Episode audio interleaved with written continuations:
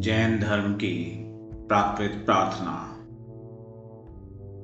णिच्च कालम अंचेमी, पूजेमी, वंदामी, नमस्सामी दुःखखौ कम्मखौ बोहिलाओ सुगई गमनम समाहि मरणम जिन गुण संपत्ति हो मध्यम।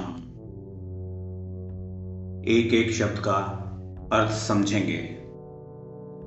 नित्य कालम अर्थात नित्य काल सदैव। अंचेमी, मैं अर्चना करता हूँ। पूजेमी, मैं पूजा करता हूँ। वंदामी, मैं वंदना करता हूँ। नमस्सामी, मैं नमस्कार करता हूँ। दुख खो मेरे दुखों का नाश हो।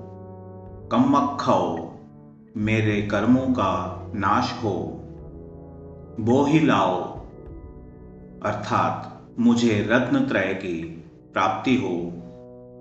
सुगई गमनम, मेरा सुगति में गमन हो। समाहि मरणम, मेरा समाधि पूर्वक मरण हो। जिन गुण मुझे जिनेन्द्र गुण रूपी संपत्ति संपदा की हो मध्य प्राप्ति होवे। अर्थात नित्य काल मैं अर्चना करता हूँ, मैं पूजा करता हूँ, मैं वंदना करता हूँ, मैं नमस्कार करता हूँ। मेरे दुखों का नाश हो, मेरे कर्मों का नाश हो, मुझे रत्न त्रय की प्राप्ति हो, मेरा सुगति में गमन हो, मेरा समाधि पूर्वक मरण हो। मुझे जिनेन्द्र गुण रूपी संपत्ति संपदा की प्राप्ति हो।